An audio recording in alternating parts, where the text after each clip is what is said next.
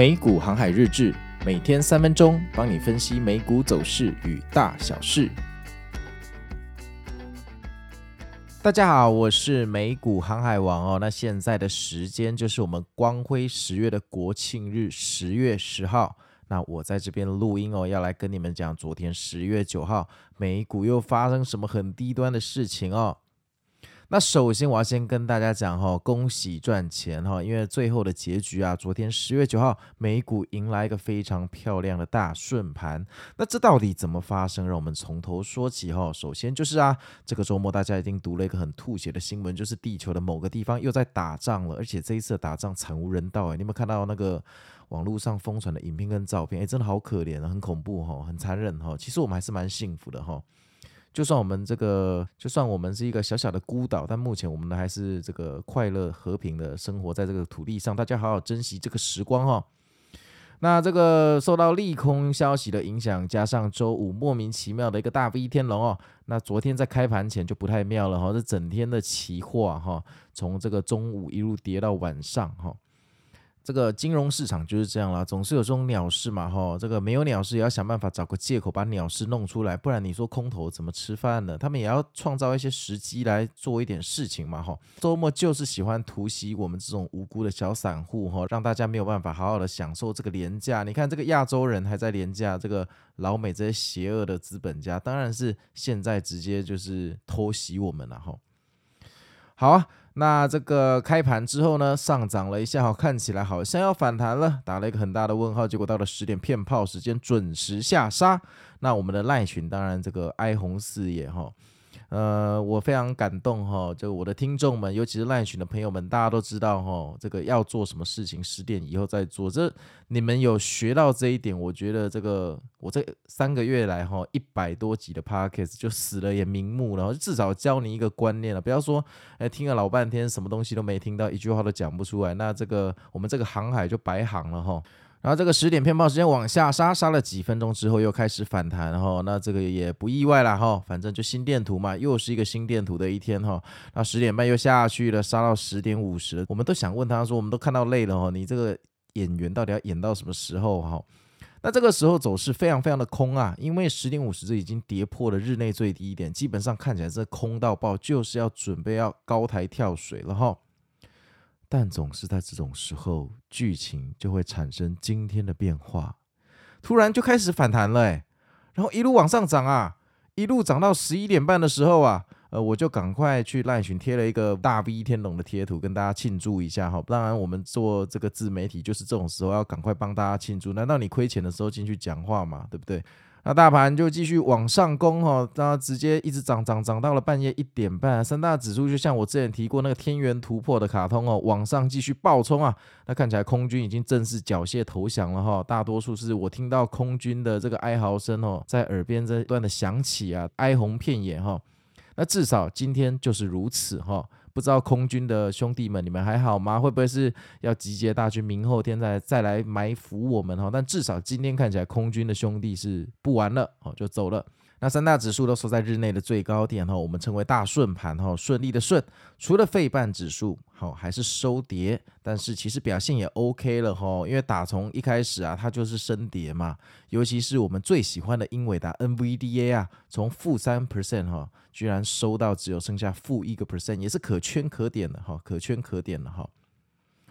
那这波反弹看起来似乎还没有结束哈，记得我上礼拜哈，如果你回去翻我的旧档案，十月五号那一天哦，十月五号那一天的美股航海日志的 Podcast 说过，在这么多坏消息，那个时候我们已经不叫光辉十月了哈，叫做十月围城哈，唯一好好的好消息就是苹果的走势领先大盘哈，有可能暗示未来的大盘就是这样走哈，那我们也真的说中了，也确实发生了哈。那如果你怀疑我这个造假，这 Podcast 的档案篡改的话，哈，你可以去我的 IG 看，因为 IG 那个文字都写成图片在里面，那个图片是没有办法改的，哈。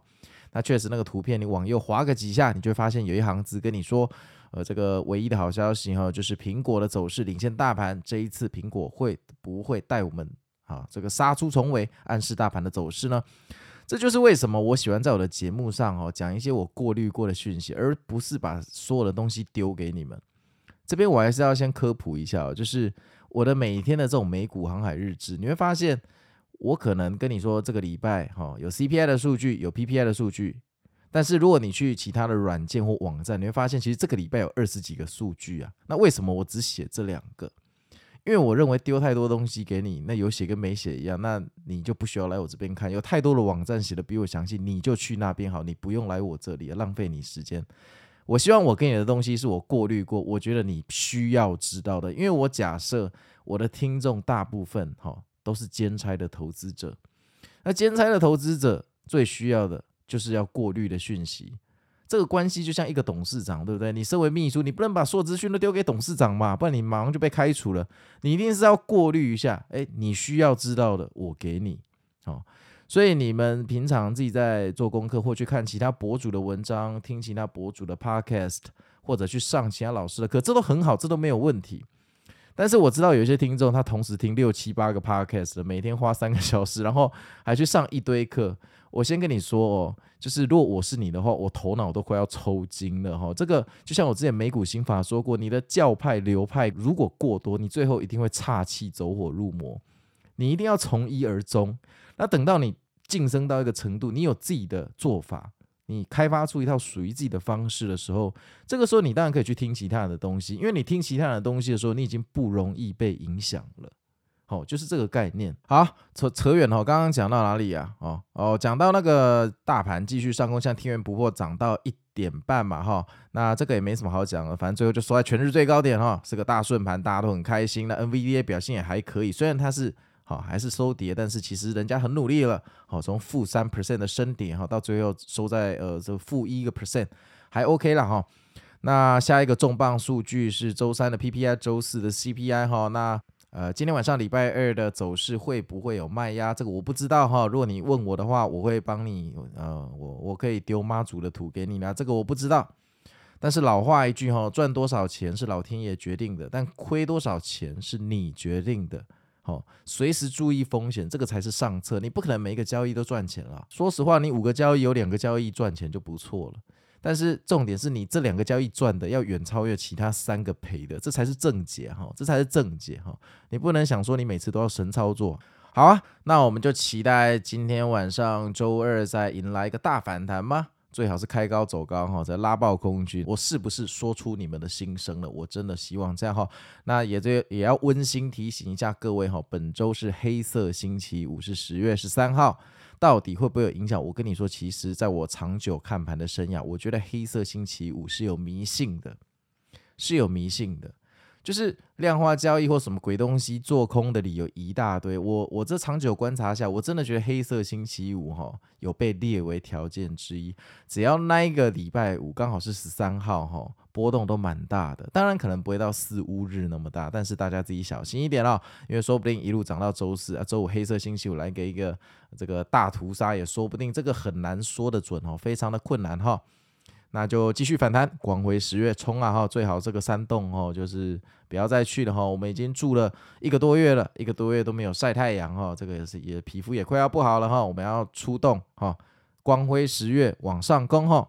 好，那接下来就是我们的 Q&A 时间。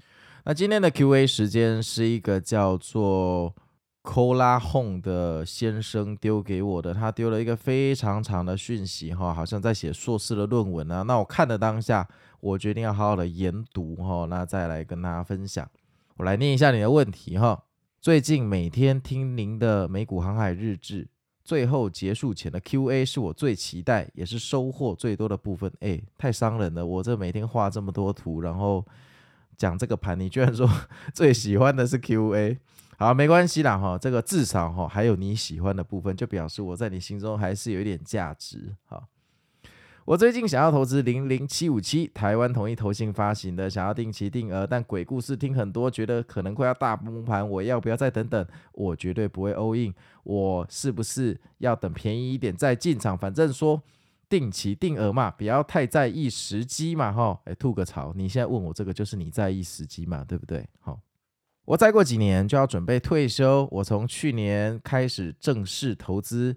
为什么呢？因为之前买了一堆保险、储蓄险、投资型保单一大堆，现在超后悔，还有一些定存啊。之前我是超级保守型，你看我满山满谷的保单就知道了。所以呢，我去年开始正式进入股市哈，买了不少高股息的 ETF 债券，还有少数的 VOO，呃，还有一些成长型的台股基金哦，这个听起来好危险哈，全部都是定期定额啊，好，到现在都没有卖啊。我是属于长期投资型，因为还在工作，实在也不可能一直盯盘啦。每天听一堆财经的 YouTube、Podcast，还有图书馆借书来看哈。诶，这一行要吐槽一下，我觉得这一行是你最大的风险哈。由于非本科系，数学也很烂，学起来很吃力。我的目标存退休金，检视手头的资产偏保守，但我认为可以分配一些在高成长型的 ETF 上面。哈，那零零七五七，我觉得生活都会遇到它，生活周遭产品都是他做的，我相信常年下来，呃，可以带给我一定的报酬。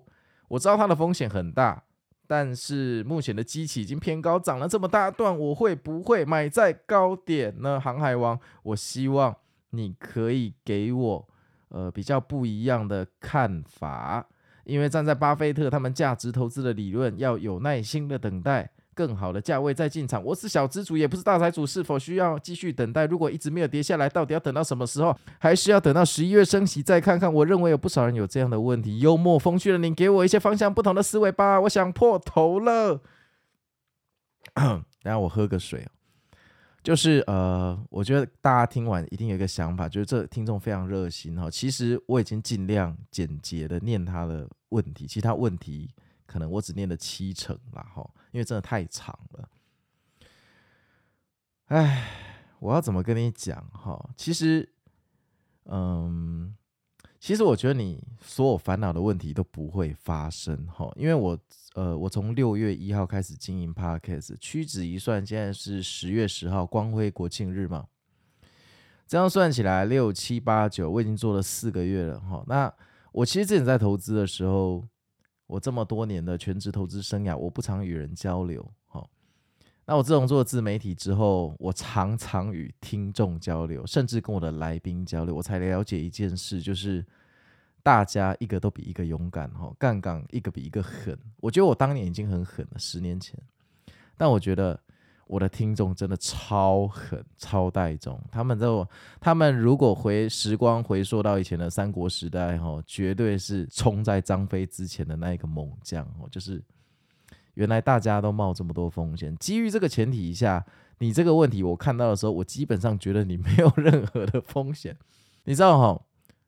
有时候哈，你并没有做错事，好，但是你会呃鬼打墙或死胡同，那是因为你的观念没有走出来。这个有点像佛教说的，就是一念之差哦，遍地就长莲花，你知道吗？就是首先我跟你一定要有共识，好，才能来讨论这个问题。那我跟你的共识就是，我同意永远不可能卖在最高，你也同意你永远不会买在最低，好，这个共识一定有嘛？那如果这个共识成立的话，我们的逻辑就可以继续推演下去。那就表示你不管做什么决策，都是比上不足，比下有余。因为一定有人比你卖得更高，一定有人买的比你更低，而且抄底还活下来。这个你也同意嘛？对不对？那如果你同意这件事情，你就发现其实你做什么都是对的，做什么也都是错的。所以我并没有办法去。评断你做的是对还错，而事实上你也不需要评断自己是对还错。你知道为什么吗？因为你问的问题基本上没有解答，然后你的竞争对手，你的众多的竞争对手，千百上亿个投资者里面也都在想这个问题，大家也都想不出答案。所以当他想不出来，你也想不出来的时候，你就没有劣势了。你真正要体悟的是这个道理。你想不出来的问题，其他投资者，我跟你保证，他想不出来。所以你就不用再在乎这个问题了，因为在这个问题上，你起跑线没有跑输人家。但是如果你一直纠结在这里，那些到最后傻傻上车的人，他赚的钱，你还停在这里的时候，你就会很难过。然后回到你一开始的问题哦，你现在买会不会买在最高点？废话，当然会买在最高点啊！你现在买就是买在二零二三年的最高点，对不对？可是你如果一两年后，你一定会很感谢你现在有买，不是吗？你一定会感谢的啊，因为就算你现在买在高点，你十一月跌下来，十二月再暴跌，圣诞行情再拉回去，你可能会觉得你很智障。为什么你不要十一月再进场啊，我问你一句废话，如果你知道十一月会跌，你还需要买吗？我跟你讲，如果你知道十一月会跌，你不用去买 ETF，你直接放空十一月的期货，你可以赚更多，而且请你把杠杆开到满。我常常在讲一句干话，这真的是干话，就是如果我能预测行情，我不需要买股票，我 all in 期货。因为如果我可以知道上礼拜五要大涨的话，我不用买股票，我礼拜四的时候期货杠杆开到最大，我就可以赚饱了。如果我可以预测走势，我干嘛玩股票？我玩期货就好啦，我玩 call 跟 put 选择权就好啦。股票就是因为我们承认我们无法预测未来，我们才去玩股票。如果你可以预测未来，有太多的金融商品可以让你赚更快，你不需要来玩股票。所以你不用去想说你买在最高或买在最低，那个是浪费你时间。你真正要想的是，你每一单齁要花资金的多少百分比去买。譬如说，你现在准备了五百万要来买这个 ETF，你第一单你可能花一百万，第二单你花一百万，这样你分五次进场。就算你用这个规则买到十一月的时候它跌下来了，至少你可以跟自己说：好险，老子只买了好三个单，我还有两个单，就是两百万还没进去，我可以选择这个时候停手，先不买，看看会不会更低，或者我也可以选择说。我下一单改成五十万，去降低沾满鲜血的风险。你到时候会有一个弹性，而且你心里会觉得说好险我没有买满。你真正要想的是你要怎么控制你的部位哈，这个真的是干话，但是这非常非常的务实，它不是废话。就是其实我觉得股票到最后真的就是控制部位的艺术，然后部位会间接强化你控制你的心灵哦。我说过了，如果你今天部位很多，你真的就是。会无条件相信它会上涨，你知道吗？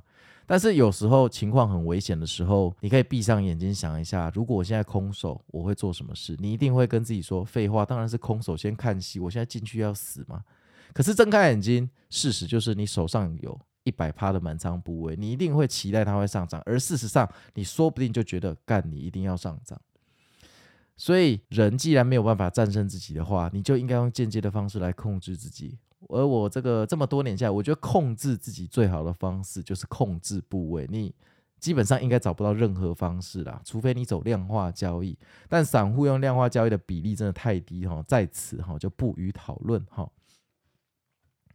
好啊，所以总结一下你的问题，我觉得你的问题非常的没有问题哈。你买的是一些非常稳定的 ETF，甚至你还要买 VOO。基本上说难听一点，你现在就算犯规 all in，我认为两三年后你不赚。都很困难，然后所以我认为没有问题，哦，没有问题。你真正的问题是每天听一堆财经的 YouTube、Podcast，还有图书馆，然后你说你数学不好，吸收不来什么之类的。我是觉得 Podcast 或者是 YouTube，你就选，我个人觉得不要超过四个频道啦。好，就算就像一个投资大师说的，你的散户的持股，哈，如果你不是全职投资人，你尽量不要超过五档股票，真的在浪费你时间，哈，太多角化就会变多产化经营，哈，我不太相信说一个兼职的投资人，他可以同时吸收四种心法，还是不可能，这真的不可能，所以我认为你真正的问题应该是这一行字，你应该要选跟你有默契的 Podcaster 或者是。呃，博主他的文章哈，就精选几个就好了，集中火力去了解人家心里的想法，而不是乱枪打鸟去呃吸收太多的东西。那我觉得这样会不太好哈。所以你最后一句话，我自己一个人想破头了，自寻烦恼还是无解。所以希望幽默风趣的您给我一些方向不同的思维。我已经跟你说了哈，我的结论就是你没有做错任何的事情。在这个起跑线上，既然大家都想不清楚，你就没有劣势哈。优劣势是相对的，你要想的是如何控制你的部位，控制节奏，还有不要每天去听太多不同人的观点，你一定会走火入魔哈。好，那回答了 Q&A 之后，我这边还有一件事想跟大家说哈，就是我自我发现我自从开了 LINE 群之后啊，这个我 IG 跟脸书这个暗赞的数变少了哈，那这个是非常令人哀伤的一件事情啊哈。那这个，因为现在节目都是免费嘛，对不对？那你来按赞，就是给我一点回馈哈，不然有时候越做哈，再加上这些 QA 哈，真的有一点力不从心哈。所以我打算来做一件事哈，就是因为我们现在节目更新是礼拜二到礼拜六会出，呃，每日三分钟嘛，再加 QA 嘛。那周一、周四还有周日，好会出新法。那我想把礼拜日好改成弹性时间，就是我就不一定会上节目了。但是如果说周二到周六，好我们的美股航海日志的按赞的数都超过一定的数量，那我周日就帮大家加菜，就再多上一集哈。那因为我看我后台听众的数字，哈跟这个按赞贴文按赞的数字实在是天差地远的悬殊哈，所以我会觉得说，那就让正在听我讲话的你们来决定礼拜天要不要多听一集。但如果你们觉得你们想多听一集，那你们就稍微勤劳一点，来脸书跟 IG 按赞哈。那按赞的规则很简单哈，粉丝数量的百分之四，也就是说呢，现在 IG 如果有四千七百个粉丝的话，那它按赞数就要超过一百八十八个。好，就是从今天开始，好，从今天开始，礼拜二到礼拜六的美股航海日志的 post，好，脸书或 IG 选一个就可以了，反正只要连续五天全部都超过一百八十八个赞的话。